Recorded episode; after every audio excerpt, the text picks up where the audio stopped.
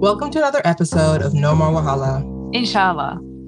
And for those of us who always look like the main love interest in every teen movie, and they're probably named Brad or Chad or Chase or Stacy or Jason or Brittany or Rebecca, and the rest of us colonized by those people, that means no more trouble, God willing.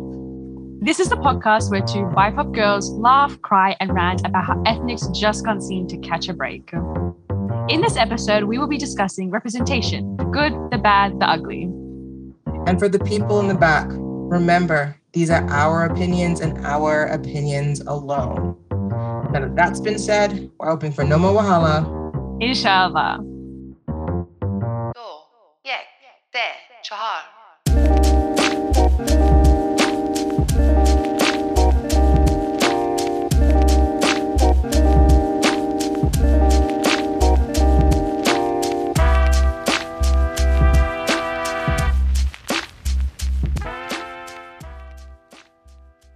Hello, Teresa. Any Wahalas report?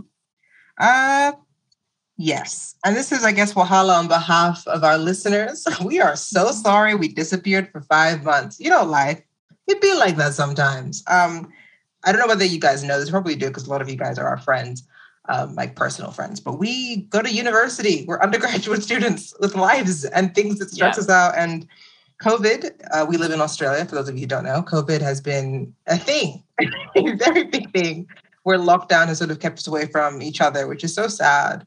And um, we've just had a lot of work on. So, you know, you know how it is. So we're very sorry. And we are definitely going to be more consistent with our uploads. Don't you agree, Aya? Mm, yeah, we'll try and uh, hit at least, you know, once a month, but or hopefully more and have like proper seasons.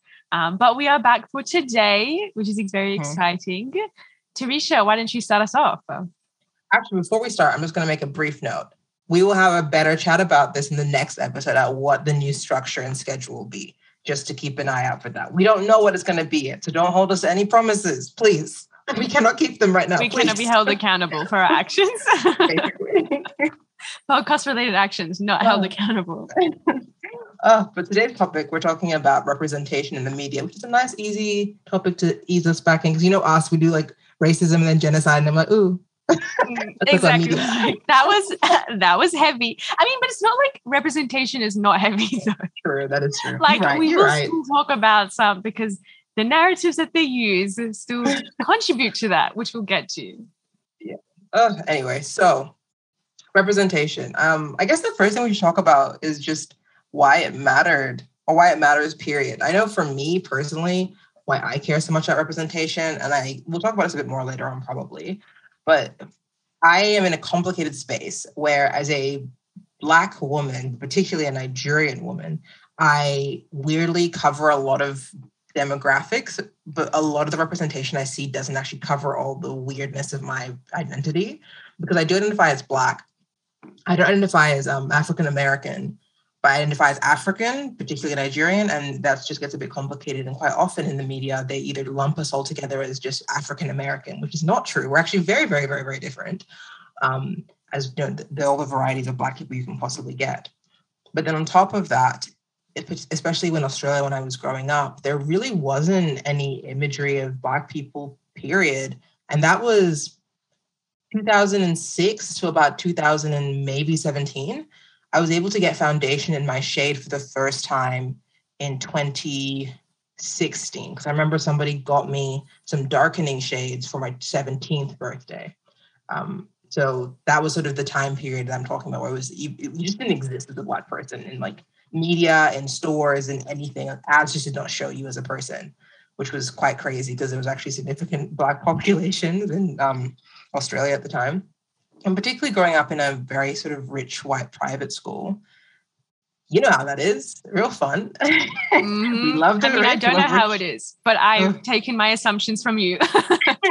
it, it it was just one of those spaces where it's like um and this is not to say that people are inherently bad but sometimes when you have that much money and that much privilege and you're just that white you and you live in a society that is or a community rather not a society you live in a community that is very insular you don't really see other people outside of that you get a very small worldview people who was able to travel to europe every holiday to go Hmm. skiing they had a very tiny worldview the irony of that. I know it's crazy Yeah. Um, a really, really small worldview. And that really affected me because I didn't have any representation in school. So nobody looked like me in school. And then when I would go home and watch TV, nobody looked like me on TV. Um, so I didn't really have anybody to look at. I mean, ads even. I couldn't go to the Mm. pharmacy and see a makeup ad like a Rimmel or L'Oreal Paris or whatever. There was no black people on any of those ads. I would go to the pharmacy and it was so embarrassing because I'd have to go and ask them because I couldn't tell if the, the makeup would work on black skin because there was no photos. I'd have to Mm. go like, hey, does this work? And they're like, yeah, obviously it works. I'm like, but you know, does it work though? Like work, work for Do you understand the meaning? yeah, and like, oh, oh, oh, I don't know. you know? Um, because they again, they also didn't see it. They didn't have any imagery of what that sort of stuff would look like on people like me, which is just Mm. really horrible. Um, and that really was not a good thing to have when you're going through your weird 13 year old to 17 year old period you just want to be liked and loved and be cool and pretty. And that like really led to a lot of body issues for me because okay, you know what? I'm gonna say now I have a banging bod. You know, I have a great body. I'm very proud of myself. I'm hot Yes, as hell. yes. Clicks Um, fingers. Yes. but I didn't know, know that back then. And I'll give you some context because I grew up in uh, my year group had what, two or three models now, that the international level models. Your group above me had another two or three. Your group above that had like two or three as well. One of them models for Vogue. oh One was God. the face of Oraton, Australia. What is I'm like, this? yeah, so I'm, I'm talking like skinny white girls, like skinny white girls, and that was the, what everyone wanted to be. People were like literally. I'm going to say trigger warning eating disorders just right now, but if you don't want to listen to that, maybe skip a little bit ahead. But eating disorders were rampant, and it was like a good thing to have eating disorders. Like I would would regularly be on like prothinspo.com to look for ways to be thin because I nobody else had hips like mine, and nobody else had curves like mine, and it was just like really weird. And I, either I'd get fetishized as like an adult, like 13, Mm. or um, boys my age would just not want to be around because I wasn't like, you know, Naomi Campbell skinny, even though Naomi Campbell's black, but nobody, I don't know. You know how it is. Mm. So that really messed my messed me up. Then I went to America. Well, then I went to Nigeria, and all of a sudden I was like the hottest thing on the market. And I was like, what the hell? Like, this is so confusing. I don't know Mm. what's happening here. Um, but yeah, like that really messed with me. And then I just kind of got over it. But that's not it's not that simple. I, I got over it in terms of like other coping mechanisms for a long time. I was like, I'm not meant to be pretty. I'm just meant to be smart. And that's not the healthiest way to Mm. view that either. Yeah. But it was just enough to put it out of my mind for enough time to deal with it on my own terms. I should probably get therapy. That's all I'm saying. If you guys want to put a, open a GoFundMe for my therapy, feel free. but I should probably get therapy. Unpack. I mean, but yeah, but I mean, your experiences show like the ramifications of the lack of rep- representation and like Mm. why it's also so important. you just don't feel seen, you know? You f- feel Mm. invisible. You genuinely feel invisible. So then what you do at particularly at that age is you try to make yourself like something else so you feel visible again. And if, especially when that thing is nothing like you, that can obviously have significant problems. So I was never going to be the skinny of those people. I genuinely just don't have that body type, Mm. you know? But yeah. I mean, Aya, you, you tell me your story. I feel like I, I dropped the mood. You tell me your story. like now it's confession time. I feel like um for me, I just never expected to see myself in Western media like at all. I was like, yeah, like I grew up watching a lot of uh, Arab soap operas. Like if you are Arab, you will know we have all the soap operas and they're so good. And so that was really great to like um see just like Arabs existing and then by extension as well, like Muslims as well. And you know, it's soap opera, so there's so much drama. It's it's wild times, um, but it's a lot of fun. And they there's nothing because it's like they're all um you know the the story isn't about oh my god they're an Arab or they're Muslim etc. You know you have none of that sort of like in the West how can they live narratives that we often get. Um, it's just them existing, but at the same time because I'm obviously in the diaspora, like I'm not we're back in the Middle East, so like obviously it's like a different um I, their lives are not mine. I can still relate with them in like the culture aspect in terms of like my parents and stuff. And like it's really cool to see just like Arabs living. And I feel like it created like positive images of my in my head of what like other people looked like I, or like how they were. Like I think there's you know there's like we'll talk about this later, but you know the oppressed hijabi or the oppressed Arab woman. We all know this, um, but like in my head, I was like, "Have you seen any TV show? Arab women are so loud. They have gold from their wrist to their elbow. They are fantastic and hilarious and smart. I'm like, you clearly have not seen any television. Um, because so like in my head, I just never had that um image of what like in comparison to the fact that obviously being growing growing up in a post 9-11 world, the we the media, not the fictional media, news media was obsessed with us. And so Mm. all we were was negative all the time. Like and it got to this point, it's like you come you like because you're so negative portrayal all the time. You're like, can I just like just be non-existent? Like, can we just not Uh, exist in the media at all, in the news media? And so for me, I was like, for sure, like I just never expected to see myself in the West because I was like, there's no way that we have all this negative portrayal in news media news media how on earth am i ever going to see positive portrayal in western media? So i just like didn't care. I was like i don't care because i'm watching these other tv shows. And so like the impact on me like later i guess like now when i've had some actually watched some good representation i've realized like oh my god like sort of that emotional aspect of like what it means to be seen like properly. But for me i think i as i grew up i was just really concerned with um what are these narratives tell us and like what do they allow for? And the biggest thing you know we said we were like not going to go to death and genocide but that's a lie because representation is part and the narratives they put in both i mean we'll leave news media for away but in western movies and western tv shows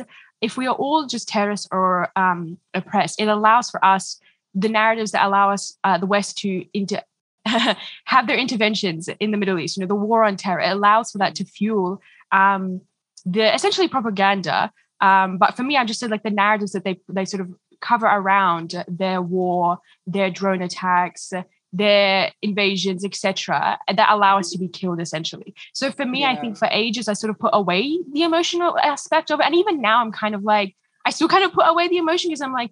This is real people's lives that we're talking about because it has ramifications on them. Like I'm more concerned with like what does this mean for like that for people at large and the structural implications rather than just on me as an individual because of the real impacts it does have and the narratives that it creates. Um, so you. Like honestly, I can see you in diapers being like, mother, what are the ethical ramifications of breastfeeding currently? Really? Think about it. Really? What about women who can't breastfeed? How do you how do they feel?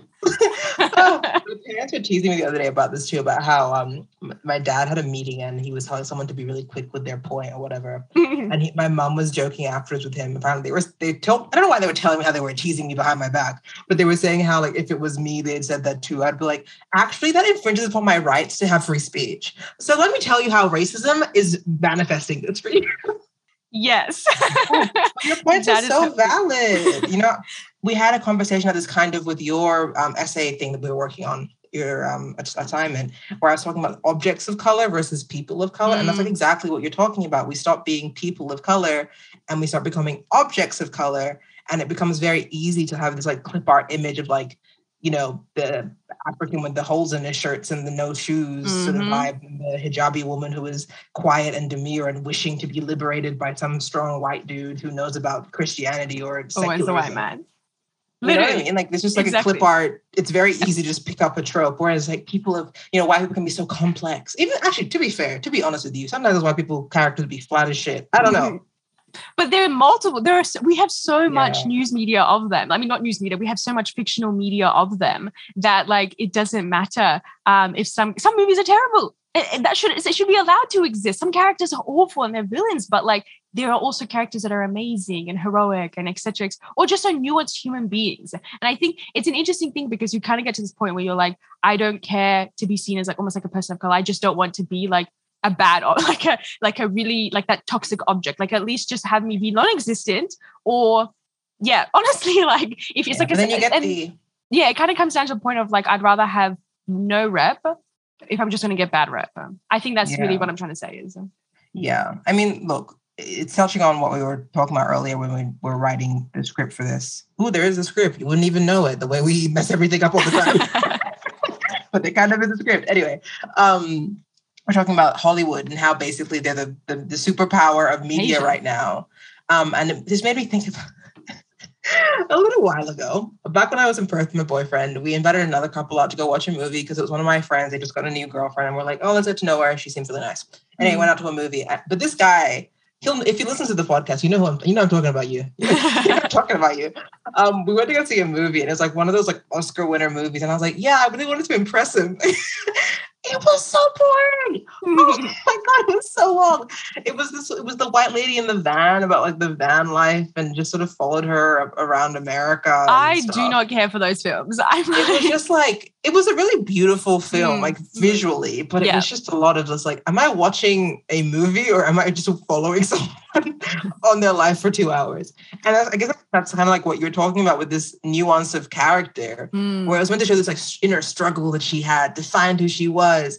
I've, I've never, when I think about it, I've never seen a movie like that about like a person of color, just like following no. them for 45 minutes or, you know, like literally nothing else is happening. yeah, there is no plot line. There's nothing driving this conversation. Just their existence. No, I mean, you hmm. could never. Like Hollywood would be like, no, we cannot.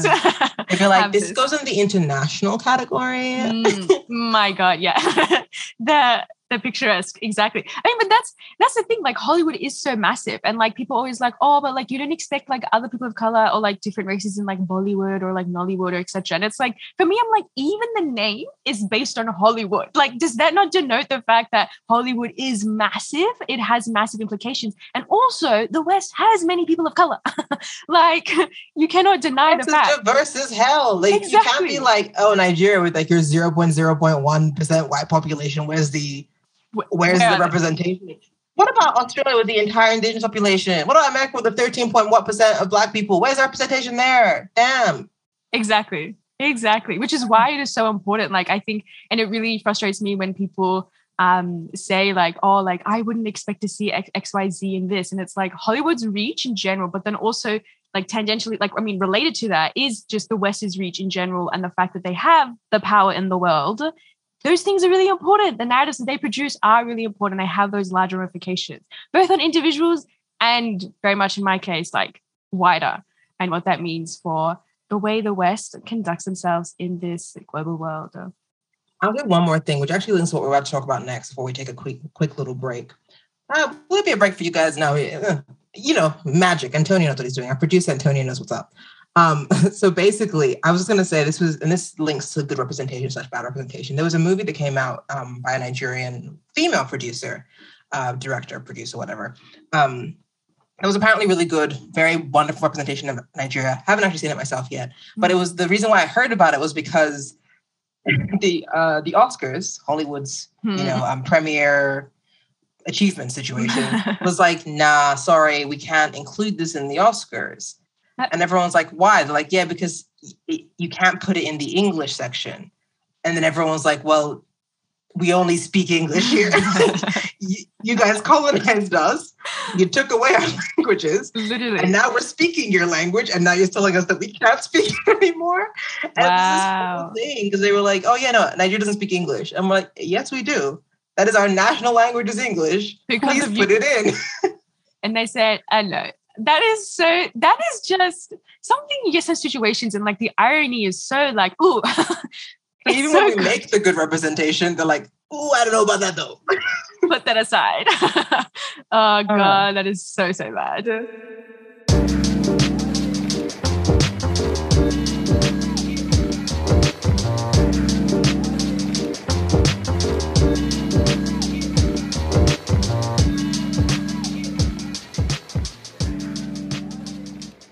So we've just talked about why rep is important for us and also the larger ramifications because the West holds all the power and Hollywood is massive.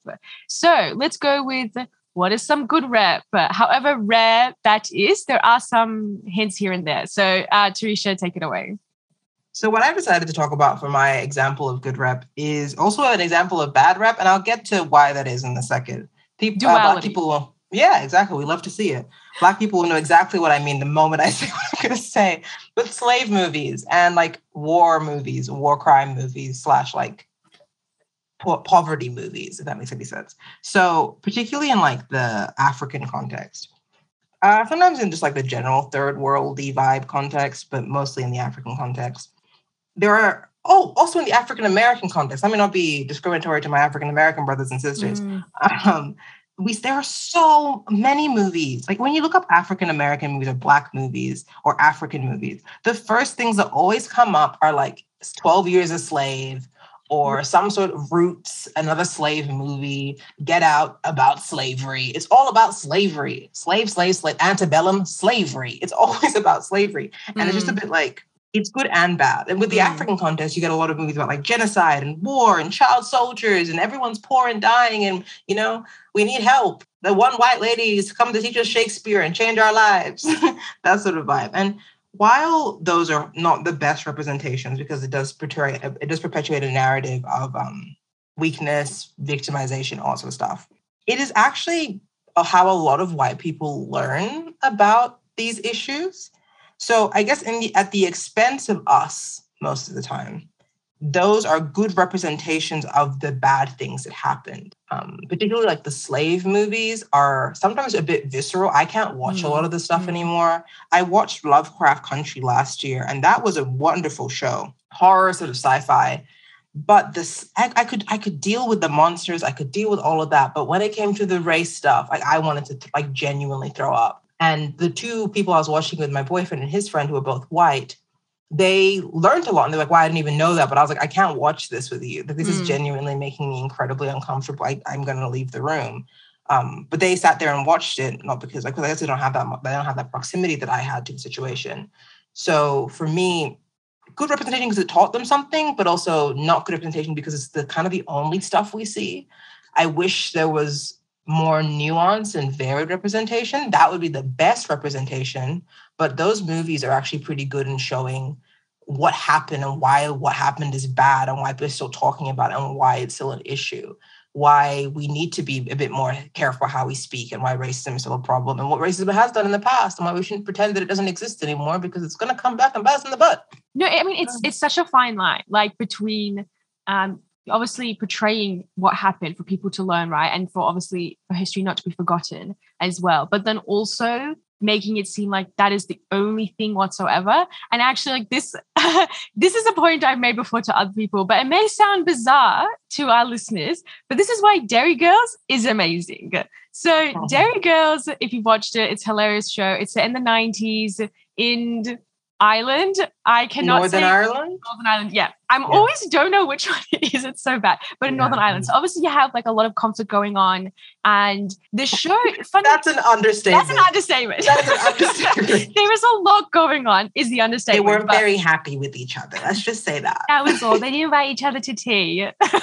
that's it. No, there's a, there, there's a lot obviously going on, and um, yeah, absolutely not to trivialize that at all. And that's why I think the show is so fantastic because fundamentally it's about these the group of teenagers, them living their lives, but them living their lives alongside this conflict.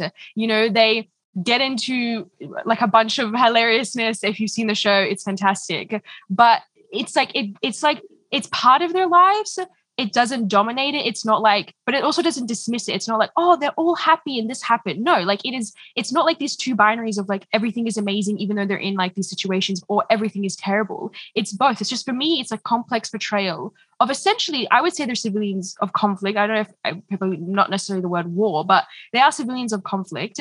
And so it shapes their lives, it shapes who they are, it shapes, and sometimes it's also just an annoyance. Like they're trying to get to school and uh, someone has to do a bomb check, right? And they're like, they, or, you know, they have to divert their bus because there has been a bomb that has gone off. And for me, like when I watched Derry Girls, I didn't expect to get so emotional, but I was like, I wish like every conflict could have this because I think of my own family that's in Iraq and how they live their lives they go to school they finish they, you know they get their degrees they have friends and family and people love they that die and they have like they live full lives. It feels so basic to say it. It's like it's just real human lives but it's so it's something that we never see like this complexity of betrayal of like both this external thing that is happening to them happening around them but then also them as themselves. It's not like this they're neither this or that. And I feel like slave movies and war movies kind of fall into that sense of like, it's always just like, just that. Like you mm. never get more to it. And that's why, yeah, I mean, I'm the same thing. Like I hate watching war movies. I just, I'm like, why would I spend my time? Why would I spend my time watching that? And I guess for white mm. people, it's like learning. And I'm like, okay, fine. Like, I'm glad that you don't have this sort of, I guess, like, um, especially like recent wars, um, if you will, a sort of historical memory and that sort of thing. Obviously, not counting World War One and World War Two. I personally also don't like watching those movies as well, just because of the way they often romanticize um, war and soldiers and that sort of thing. But yeah, I feel like we just. Oh, speaking of that, yes. Sorry, this actually is is linked to that as well because this is another reason why I don't like those movies as well. Mm. So, Peaky Blinders my guilty yes. pleasure. One of yeah. my favorite shows. It's actually it, so it, good. they do a wonderfully nuanced perception of like war and the impacts of war and crime and you know 1919 Britain. Mm, mm. Tell me why they had to bring in racism. Like why? Spoiler, but why? Because okay, so his best friend in the war was a black guy who's I think Caribbean or something, who's a priest. Um, Mm. The guy somehow has a son in one of the seasons. We don't know. He Mm. just he just like, oh, here's my teenage son. He's been here this whole time. And then Tommy's like, yeah, you know, your family. We're gonna join. We're gonna like bring him into the gang. And there's like a bit of a racist thing that happens, but Tommy's family like protects him. Really cute. But then Ada, spoilers. This is big, big spoilers. Yeah, yeah. Ada gets pregnant by a black man, and all of a sudden Tommy's like, disgusting. Like, what the, what the, what the hell? that accent was on point. The way I have to watch use subtitles. I mean, I use subtitles in general, but the way I need subtitles when Oh watching that show. Ada, you're gonna have to tell Tommy, Ada. Yeah, yeah. Oh, It is a bit out of it, it is out of place with the show. Like the show is fantastic and it yeah. Like you get a lot of portrayal of um everything, you know, like the impacts of World War One on them. And I think for once it's like the only show that I actually do like to watch about the world wars because it does not romanticize it at all. And you, but then yeah, it's kind of like why did they bring that in? just really randomly. Yeah. really, really randomly. Yeah. Oh, Um, but you know what's so funny is that like we're supposed to be talking about so quote unquote good rep and like bad rep though. but that's the this, problem. this is what we said the nuance but also the fact that like it's it's really hard to just find like something that's like wholly good um Yeah. because like Oh, Yeah. I have an example before you get into your example. I Yes. thought of something. Masters of None is perhaps the, one of the only shows I didn't like it. I don't like Aziz Ansari in like acting. I have not seen it i don't know what it is so go ahead Kind of, he's very annoying. Like Tom Haverford from Parks and Rec, for like to 100 is him naturally, Mm, which is just really frustrating. But one thing they did really well was just the the diversity of the cast mm, was not a focal point of the show. mm, it just felt so normal. Like sure, there was a couple. It was an episode about a black lesbian and how she was like going through that with her family, but it wasn't like a th- it, her blackness was not the point. And there was like another guy who was Korean and talking about like how like talking with his dad and stuff about like what he expected him to be. But the focal point wasn't the fact that they were Yeah. Korean. Yeah. it was just like growing up yeah with like family and expectations. And I really appreciated that show because of just the very the, the, the normality of the mm, diversity mm, mm. and that so it, it did the opposite of what those slave movies did in that it, it added so much nuance and complexity to people's lives like people would like people wouldn't hide their race it wasn't like they were pretending they were raceless Mm, but mm. they weren't focusing on their race like the black woman would make jokes about being black every so often she would use black specific terms but it wasn't the point of the show was not to be like oh she black and dealing with racism Yeah, Yeah. yes. No, absolutely. Because I think there's a difference between like colorblind shows or colorblind casting and casual representation or normalized representation. I think casual representation, I prefer that word um, because it's just so like, yeah, like these people exist. And I've, I've read a couple of um, books and stuff that have fantastic. I'll shout out to Marie Lu. She wrote Warcross, it's a duology. And the fantastic casual representation. I won't go into the de- into um super details, but like you'll just have like one of the characters, like she's like a side, it's like a like not even a side character, just like a throwaway. or like oh, like she has like a scarf, and I'm like, is she a hijabi? Is this a hijab? And like the characters, like just and that's just one aspect, but like the main characters, the side characters are all just like different representation, and it's just casualized because it's very much like it's like sort of set in the near future, so it's not about that at all, and it's so fantastic. Um, so yeah, absolutely, casual representation is so good. And um, I will say my example that I recently finished in lockdown because we went into lockdown uh, quite recently. Yay to Australia. Um, but my um, example of fantastic representation is Love from A to Z. It is a YA novel, so fantastic. And I'm going to give some spoilers because it is so, so good. So you first start off the book. Um, you, you know, it feels like like a like just like a rom-com sort of thing. Like it's a love story between two muslims and it's super cu- cu- cute to see um like a halal relationship if you will. If you're muslim you know what i mean. And it's just really great to see it. And so i was sort of expecting like there's a bit of depth to it because like he's dealing with um a ms because his and his mom also passed away of ms like about uh, 10 years earlier. So there is sort of that depth to it but it very much remains like a rom-com vibe. And so it's really was just so fantastic to see like there were some points i was like oh my god like i remember talking to a friend about this we were like reading this felt almost exposing because it's so weird because like because we're basically invisible or we're like completely negative portrayal. Just to read like i hate to use the word but to read like a normal Muslim girl who's just like she's practicing. Um, she and then she's just having this crush, and I'm like, oh my god, like this is so weird. This is like me, but I'm like, and that's what makes it kind of like, oh my god, this is me. And I think it was the first time that I realized like that in, the importance of be, seeing yourself in the emotional sense rather than just like the structural sense. And like I'm literally 20 and it took me that long. I was like, now I get it because like, oh my God, insane to see it. But it was not even that. It was like, so that was amazing. That was like one aspect. And I was like, I'm already gonna love this book if it was just that. But then as the book went on, our main character, Zayneb, I mean, this Zayneb and Adam, they're the main characters. So Zayneb, her, we know um off screen, like off page, like her grandma has passed away the year before in Pakistan because she's Pakistani. Well, mixed actually. She's Pakistani, and then her mom is West Indian, I believe. And then, um, but basically, so her, so her, the grandma of her on her mom on her dad's side, we know that she was killed, uh, seemingly in a car accident. In the novel, we find out that she was actually killed from a drone attack. And I have had similar experience of this in in my own family when I was 13 years old.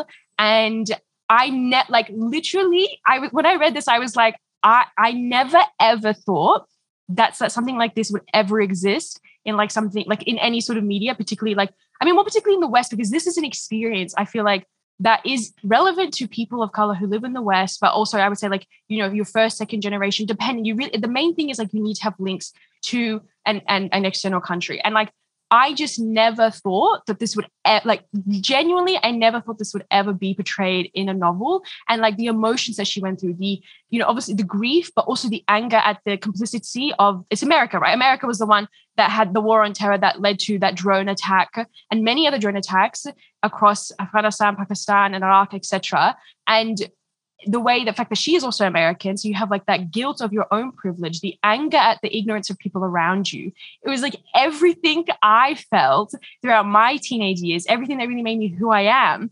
And then Zayneb went to go and she went on to study political science and then later is going to study law. And I was like, oh my God it's me. And like I was like, why am I so I'm I was I mean, obviously, why am I so emotional? Obviously, there's a reason why I'm so emotional. But like I was like, like anytime like her, like later onwards, anytime her grandma would be mentioned, I was like, I'm gonna cry now. like, and it was just there was so much of it, and like the way in which they were like the casual representation of them being um Muslim, but I mean the casual representation in the sense that they were they were Muslim in all the ways, and obviously there are different narratives. Um, I mean, different ways to be Muslim. There is no one way, of course. But I think what was so fantastic with this is that for so often we we have this dominant portrayal of like Muslims who don't want to be Muslims, and like that just like allows this narrative of like, oh, we that's why we can go and bomb them and that sort of things because like we just would kind of rescue them, liberate them, etc. So to have them be Muslim in all the ways, whether it be like you know praying, um, reading the Quran, or having um, dua, and like just like the you know they're marking their time by like going doing prayer, but then also like the deeper meaning of like the fact that when she's going through all of this emotions with like everything with her grandma and her aunt is like allah put the anger and injustice in your heart for a reason i was like the emotions I feel. I literally could talk about this book for ages. And it was just so fantastic in multiple ways. I think for me, like, I was like, never again am I going to think that like re- representation cannot be um can like this cannot exist because I mean obviously the the author herself was Muslim and um but like this can exist like th- and this is proof like this is proof of I feel like the big thing was it was such a full story. It was a rom com. It was fundamentally about two people falling in love. It was very cute, but it was also so much depth to it. And I think from that, I was like, now I understand both, you know, the, the, the I, mean, I just purely understand the emotional aspect of why like representation is so important, aside from the very, very important aspect of the structural implications of uh, bad representation, because the emotional of like seeing I, it's just exposing some. My, I remember talking with a friend. We were both like, "Is this what white people feel like all the time? They watch a movie and that, and that is that why they're so emotional about like art? They're like groundbreaking, amazing." And I'm here like, it was it was good. And I remember talking to a friend, and she's like, she's like, one of the way I relate to characters is like this character. His favorite color is blue. Yay! So is mine. and like white people are like, I was hit hard, and we we just we just don't feel it. I mean, that's like every white millennial Harry Potter, where I was like. where are the black people at though? Is there a school in Africa? Like nobody talks about this. And everyone's like, no, Harry Potter spoke to me on all the levels. I'm like, okay, cool, cool girl, you do you. Yeah. it's good for yeah. you, it's good for you. Yeah. I don't really care. Mm. Because oh. it doesn't. I feel like for so long you kind of have to like quote unquote like if you relate to a character, you just sort of relate to them in like a they're just like the, like a, like a, like oh they're kind I aspire to be kind, the courageous type thing. I actually think it's why, like growing up, some of my like favorite characters and characters I still love today were actually like from classics. So like I love Anne Shirley from Anne of Green Gables because it's like, well, obviously she's like in the late 1800s. I'm not going to relate to her on the day to day. It was just, it's so much easier. nah, you live in the 800s, 1800s life, you know. I'm, I'm actually in it. and so like, obviously it's not going to be like that. Um, but I can still like, but like, so I can sort of like, I can just kind of throw that immediately away. Whereas, like, if I read a read contemporary novels, you kind of expect you, you know, it's like they're still in that modern era, but like, there's it's there's life and who they are different to, to you and stuff. I was gonna just say because you touched about like being seen before you move to your next example. We haven't actually spoke, touched on social media, and that's a whole thing in itself. But for me, TikTok, when I first got it, not the second time, because second time has been garbage. Mm. But the first time I got TikTok, the way I felt seen in like the second generation immigrant African children, oh my God, it was just, it was so good. Like seeing people switch accents, see, it was Mm. just so wonderful to see that. And I was like, damn, like these people are actually show like they're sharing their um, experiences, Mm, the mm. same ones I've had. And we are out here. We do exist. It's just really hard to find us because like I guess our our um narrative isn't profitable. So when you you, give us a free platform, we'll Yep. do it. we'll do it. Yeah, ah. no, absolutely. I think like social media and just like the wave of like, I mean, obviously TikTok, but as well like memes in general about like sometimes you just get like the broader ethnic parents or ethnic families, but then when you get like niche, like I saw this meme and it's like, how do I explain to people that I call my dad Baba and he also calls me Baba? And I was like, how do I explain this to people? like if you're Arab, you know what I'm saying. And our, we call our parents, you know, mom's mama, and they call us mama, and it doesn't make sense in English, but it's it works, and it's both an endearing Mm. thing, but also I have definitely been yelled at and also been called baba and mama, so I don't know how to explain it, and it's just goal to see it. For me, it's like all the African parent sort of things, like how African parents behave and just how it becomes so I don't know, it's not even incongruous. It's just so funny watching it translate to our world, which is like half African, half not African. Like there's so many people who do like memes about their parents. Like there was one where the guy was like, Oh yeah, I'm ready to go, mom. And he's like wearing a hoodie. And she's like, tuck it in. Be a fine boy and tuck it in. He's like, it's a hoodie. You're not meant to tuck in a hoodie. Tuck it in now. so he has to go with like a tucked in hoodie. And that just made me remember all the time that mom would make me wear clothes the wrong way because apparently Mm. it was more appropriate. Like that's how it's meant to be worn. I, I I was what was I 20, mm, 20 19 when I bought my first pair of ripped jeans because my parents like why would you pay to look poor? Mm, yes. Only poor people wear ripped clothes. What is this? They're making you pay. I will sew it back up. Do not buy. it. I'll sew it. Yes, no, that I mean, actually, I feel that too.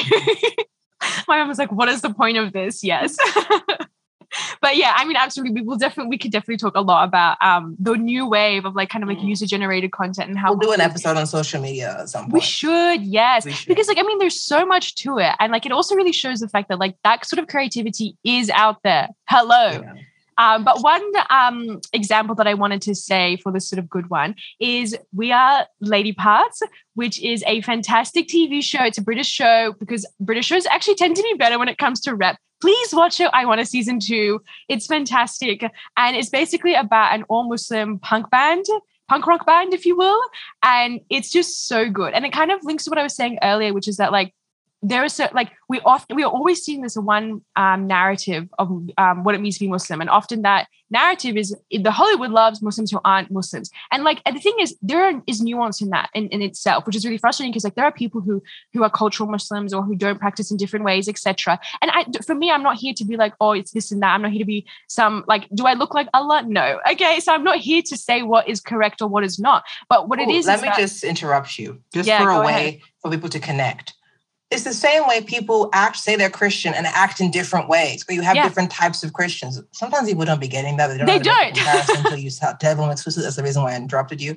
But people Yeah. who don't understand what I mean, think about how people are different Christians. And some people might have different Christmas. They might go to, uh, you know, mass at Christmas. Some people might not Mm. go to mass at Christmas. Some people might not drink alcohol. Some people might drink alcohol. It just Yeah. depends on the people and how they. But they're all Christian. I know, not monolithic. Muslims not being monolithic. Who, who could what? ever have thought? Exactly. And so what I thought was so good about We Are Lady Parts is that it has the whole cast of characters is Muslims, and you get this range. You get people who I'm watching them and they don't practice the way I practice, and that's so fine. And but we have different people who practice the way I practice, and you have this like just like so fantastic just cast of characters who are all muslim in different ways and i think fundamentally because we're just given this one narrative i think often it's really easy to be like i want the complete opposite narrative. Like i want someone who who is like complete quote unquote perfect muslim. And there's no such thing as that but completely practicing etc you know specifically how you would like it. But that's just not the reality. And so i think when we have we are lady parts where everyone was muslim is muslim we have this range of narratives. We have a range of people who can relate to them, who can understand, and also as well as you say, like people who actually understand. Oh yeah, like not almost all, not all Muslims are the same, which is like, oh my god, so amazing. And I'm here like it's so basic. It's so basic, but it's it such is. a fantastic show. It's hilarious, and I would. I absolutely loved it too. Like the black Muslim lady, mm. and the fact that her she had a relationship that was normal, and the guy mm. wasn't some sort of weird, you know, horrible dude. Yeah, he was just also a normal person, and the stuff they argued about wasn't like are you gonna bring money for my baby who's dying? It was none of that sort of garbage. It was like him trying to like not be like trying to be the best sort of feminist dad that he could be, but then like messing up every so often. And it was yeah, just very, very funny. Yeah, they're so um, cute. Yeah. But it was so wholesome and natural and mm. normal. Mm. And I, I know you say you hate the term, I hate the term normal too, but it was yeah. just normal. It, there's no other so word. Nice. To, it's like how else do I explain? But like he's just so normal. It's the same thing way I, I feel about love from A to Z. I'm like it's normal. Like I, again, I hate that word, but like what other word can I say? and like it's it's so it's so great to see. Um and like just I we literally could talk about this so long. And like the fact that the love interest is Iraqi as well, I was like, oh my god, I've never seen this. And like Amina, who's our main character, is like absolutely like such a hopeless romantic. And like but he is fine as hell though. and like she would have like all these like dramatic scenes and swoons and like it'd kind of be like um like not in like the it kind of just be like in her head, but the way they would show it. And it's just like it's so cool. Also, what I thought was good spoilers, major mm. spoiler alert, how he started to fall in love with her. I really like that too. I know. Like this, I'm so ready. His, his older sister had said that like he was more into like very narcissistic sort of, and it was like a it was a mention of like white types, you know what I mean? Very Westerner sort of types. So the fact that like he realized how great she was mm. and fell for someone who was always real with him and like hmm, real, quote unquote real. But someone, it just, it was just good. It was, yeah. it was beautiful, simple love story. It wasn't quite the girl takes off her glasses and shakes her hair out and then he falls in love with her. But mm. it was like mm. close, which is like nice to see that in like an ethnic setting. yeah, yeah. I mean, I think it's when she just like realized when they were kind of like again, spoilers, when they were basically going to be like friends. That's why I'm so ready for season two because I'm like, it's there, it's coming there. Like, I think we definitely get to a point where like he definitely does like her, but I think like we need to have the arc. And I'm just like, please, yeah. season two. That's why please watch it so we can get that arc. And with that, we'll take a break.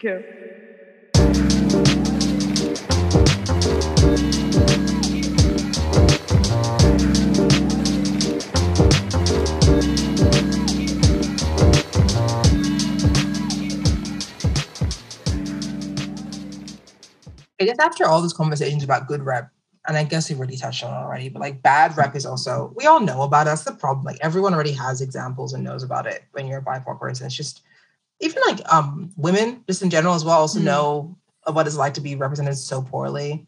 I wrote a whole essay on this. It's the it's, it's a whole thing.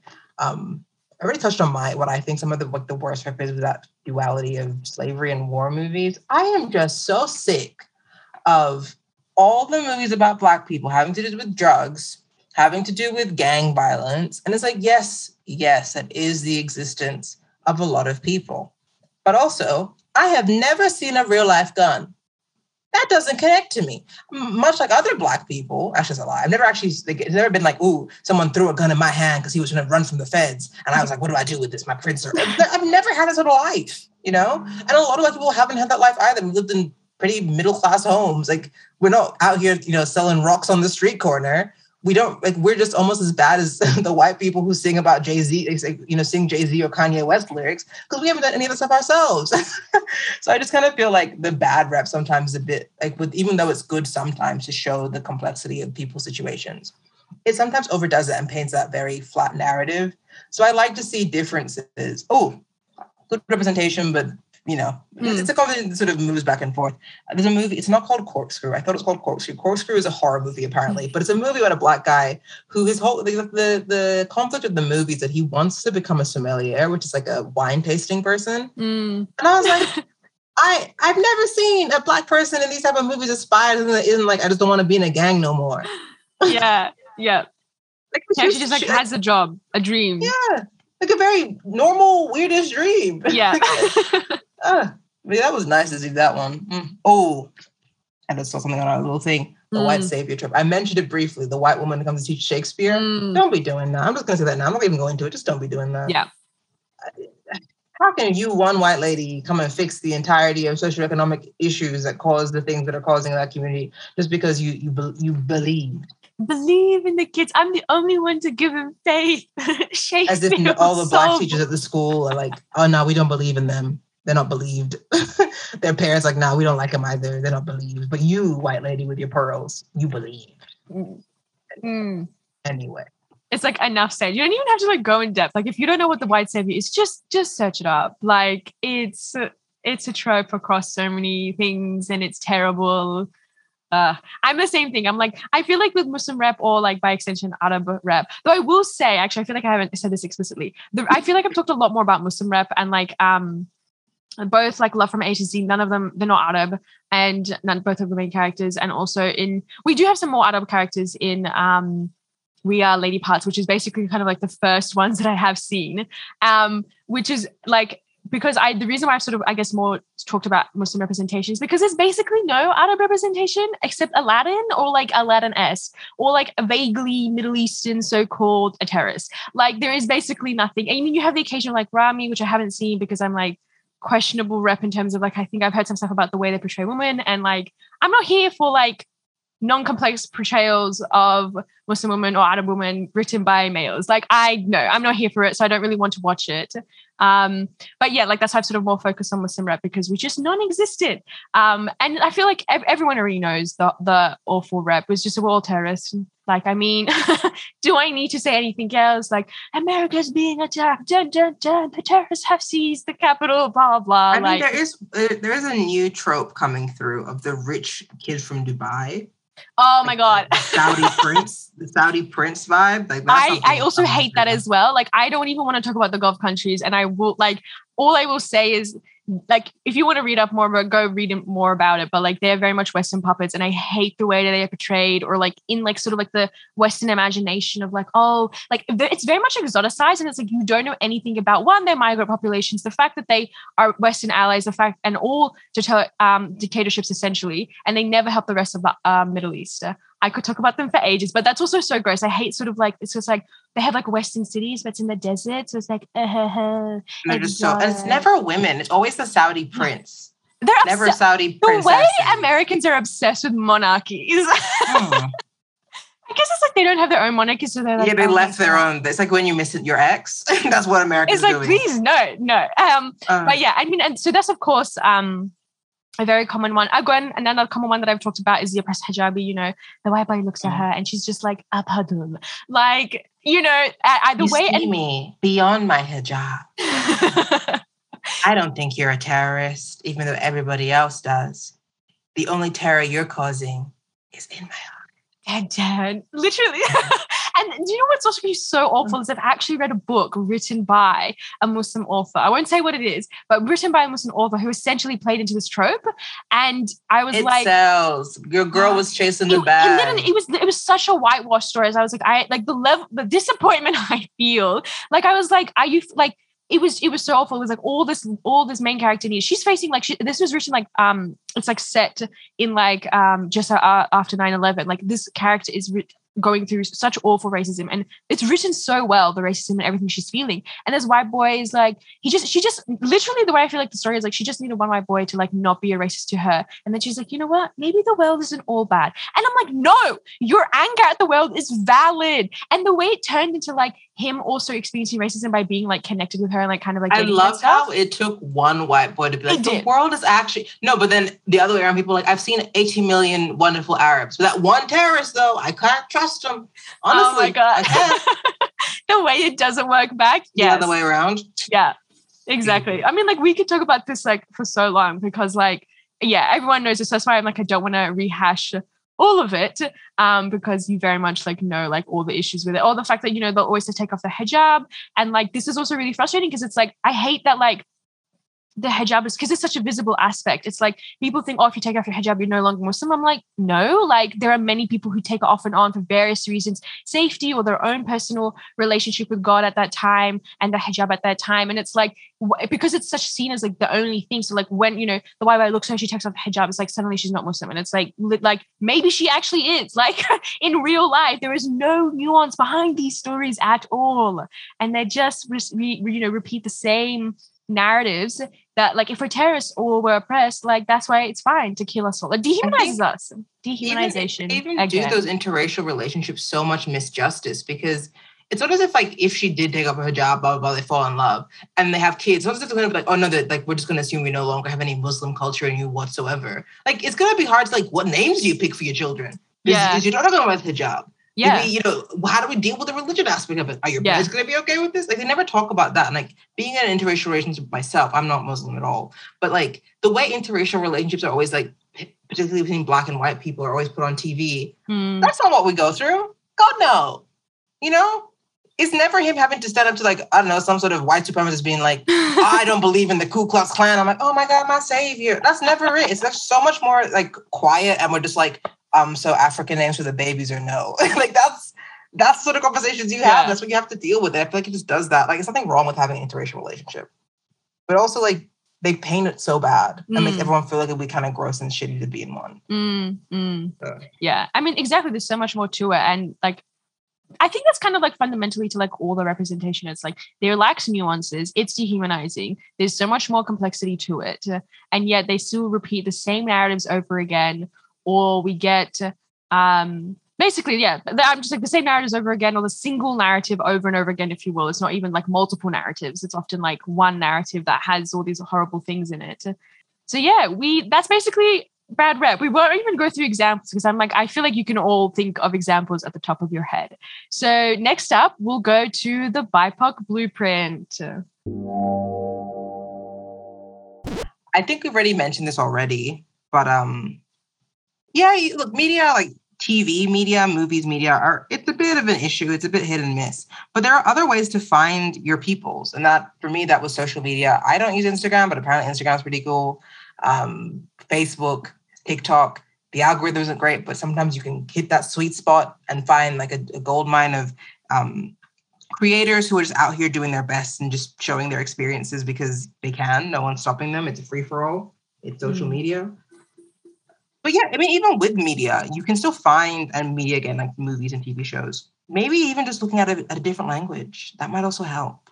I love watching French movies, Norwegian movies, Danish movies. Now I'm watching Squid Game, which is in Korean. I think everyone's mm. watching Squid Game. There's apparently a show from South Africa Blood and Water. That's in English, but it's basically a whole black cast. Mm. And apparently that's really, really good. Mm. Just try it, new things. Don't sit in the same sort of shows. American sitcoms are not the only type of TV that exists watch other things. Yeah. Yeah. Do that work for yourself and you will actually be really interested and really surprised about the things that you find. Mm-hmm. I think like as BIPOC, BIPOC people, it's like obviously the wet like Hollywood is massive and that's why like this is not to undermine what we have always, what we've said the whole time, which is the fact that like Hollywood is still so important for um, the larger structures and ramifications of what media does. However, like as a BIPOC person, like yeah, absolutely go beyond um, the West and seek media from different countries, and you'll be surprised what you can find. And I think like it's really one. You, I mean, it's not just yourself, right? Like it's not just representation for you, but also representation for other people, and just like seeing different um, people just living their lives. Just read their subtitles. It's really not that hard. And so I think I would really, yeah, I would push for. For me, I would be like, if you actually want to see like some great media, like especially for Arab, like watch Arab soap operas. Like they are still going to be hands down the best type of um, media out there than the West. Like maybe one day we'll get to the West being some better, but like it's not going to happen within now. Like we'll have some pockets of like better representation and that sort of thing. And it's obviously still important that we continue to have that discourse. And I think that really discourse has exploded. But for definitely like if you really are sick and tired of like the representation, seek beyond and outside of the West. Den den. That's always my my go-to. Which leads us to the Nice White accreditation.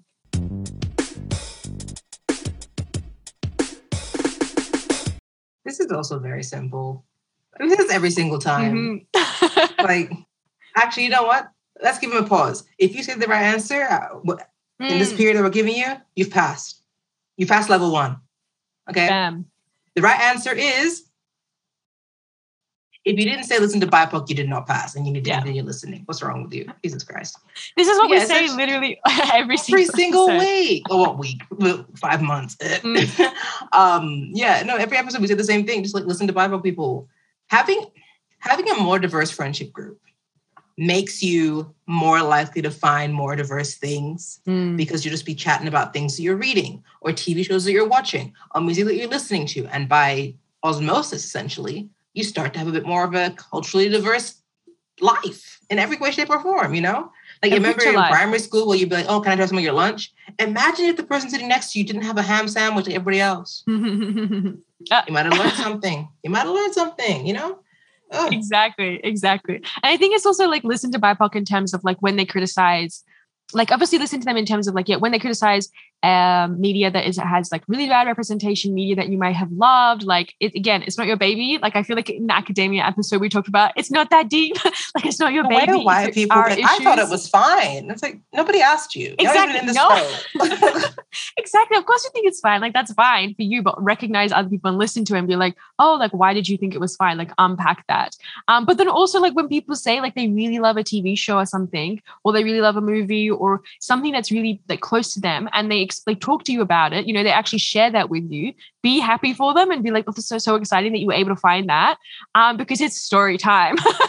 Basically, back in like I think it was like 2015, 2016, back in sort of early high school for me um, there was a show on Australian TV called Meet the Habibs, and it was hilarious. It was basically about a Lebanese family that won a lottery and then moved to like a really rich white, I think it was in Sydney, maybe like the North Shore, really fancy. And it was just like, it was gold. Like it was just so. It was just like really funny humor and like something like my family would watch, which is like a big thing because like my dad, for example, is not a fiction person at all. He barely watches like, I mean, particularly English shows. If he's going to watch anything, it's going to be like out of comedy and stuff. Um, but like the whole family would watch it, and it was just like really enjoyable. And so we were talking about it. I remember this one time. Distinctly remember this. Um, we were my mum was picking us up, me and my brother from school because, as I said, like in high school, and uh, we they were like the you know the mums are talking and like my brother's playing, and this white lady, kind of like an acquaintance, if you will. Um, we're telling her about the show. We're like, my mom and I are like, oh, it's like a really good show and stuff. And then the white lady is like, I just didn't really think there was anything new to it. I feel like in like the 60s or the 70s, there was a show about Greek, about a Greek family, and it just kind of gave me the similar. I mean, the word vibe was not popular back then, but basically the similar vibe. And my mom and I were just like, we were like, we we like it was just like so it was just like so much like even now i'm like i cannot believe she said that it's like i'm sorry, greeks lebanese you really said like all quote unquote ethnic people ethnic humor is the same. And then literally you don't became, sound like me, you're the same person. no, just and like and then when we came home we were like i cannot believe she said this. Like it was just so ridiculous. We were just like almost gobsmacked when she said it. We couldn't say anything back to her. And then afterwards we were like that was really messed up. Why why, why like hello? Like it's two different things. Like it's also like are you so unaware of like what it means to see out of representation? Like are you that like living under a rock as they say so yeah don't don't be like that lady do not be but like also her. the fact that she was like, yeah, in the 70s. Yeah, It is now exactly. 2016. She's like the decades 70s, ago mm. Once every hundred years, are you allowed to have something that is not me? Okay. And you've hit your quota. You surpassed your quota. She's like, that's it. Greek. She's like, same, all the same. All people who arrived who are not um literally I cannot even go. Like just basically anyone who's like not white. She's like, oh, same thing. I mean, even like I would like Greek people are like sort of quote unquote ethnic white, if you will, but just like the way she's just like anyone who's like not because British they don't white. sound, they don't sound quote unquote right. That's the only reason. The thing Yeah. is, if, if when Greek people end up growing up in Australia and they lived in your rich ass Sydney Sydney neighborhoods, they just have thick eyebrows. That's the only way you can tell that they're Greek. Mm, That's like they don't maybe they don't burn like you, Rebecca Mm. from Scotland. Like yeah. Like not anymore. Exactly. Exactly. And like, and it's like, and it's also like, well, at that time during the 60s and the 70s, it would have been really incredible to see like a Greek show because of like obviously the fact that they were like refugees coming from World War One, uh, World War World War Two, and um, they were facing their own discrimination at that time for not being accepted as white, as they are like now is different, and and just the way she's like same same same. So yeah do not be like her. And again i would say similar to the bipoc blueprint as well actually take the effort to like seek out varied media and research. It's also really not that hard either. Again like you know also seek out media in different countries consume different media um, that people say like is really good. Like I think a representation like there's we almost have like a gluttony of like content of the world that we're living in. So there's definitely so much that you can seek out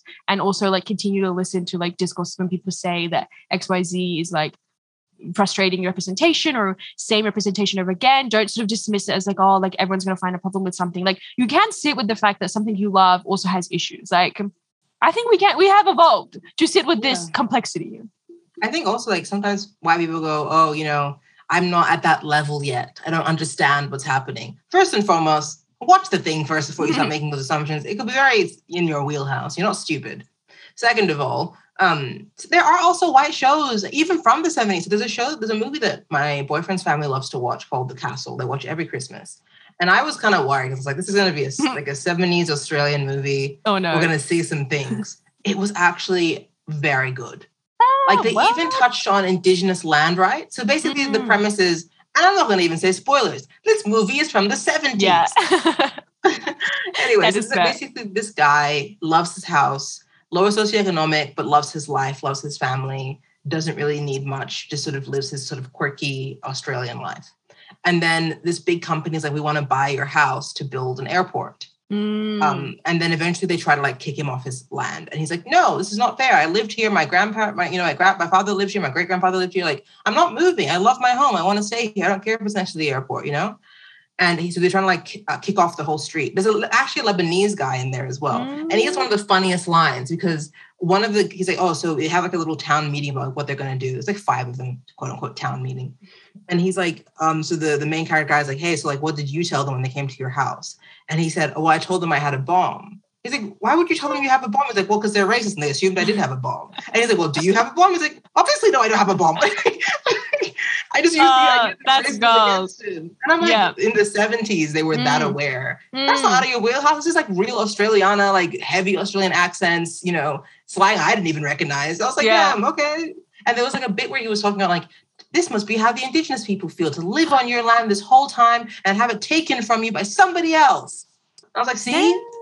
That's actually a pretty impressive film because I'm glad they actually brought up because as you were saying this, I'm like, yeah, literally, literally colonization. Um, but it's actually like I'm glad that like Drew actually explicitly drew that comparison because like I can imagine like shows would just be like just have like their own drama around it and like not realize it uh, and, And it, stuff. because he wasn't like the smartest person, it was way more relatable, I feel like. It wasn't like some sort of academic blah blah blah. It was just very much like a dude being like, "They're taking my home. This is where I grew up. This is my la-. wow."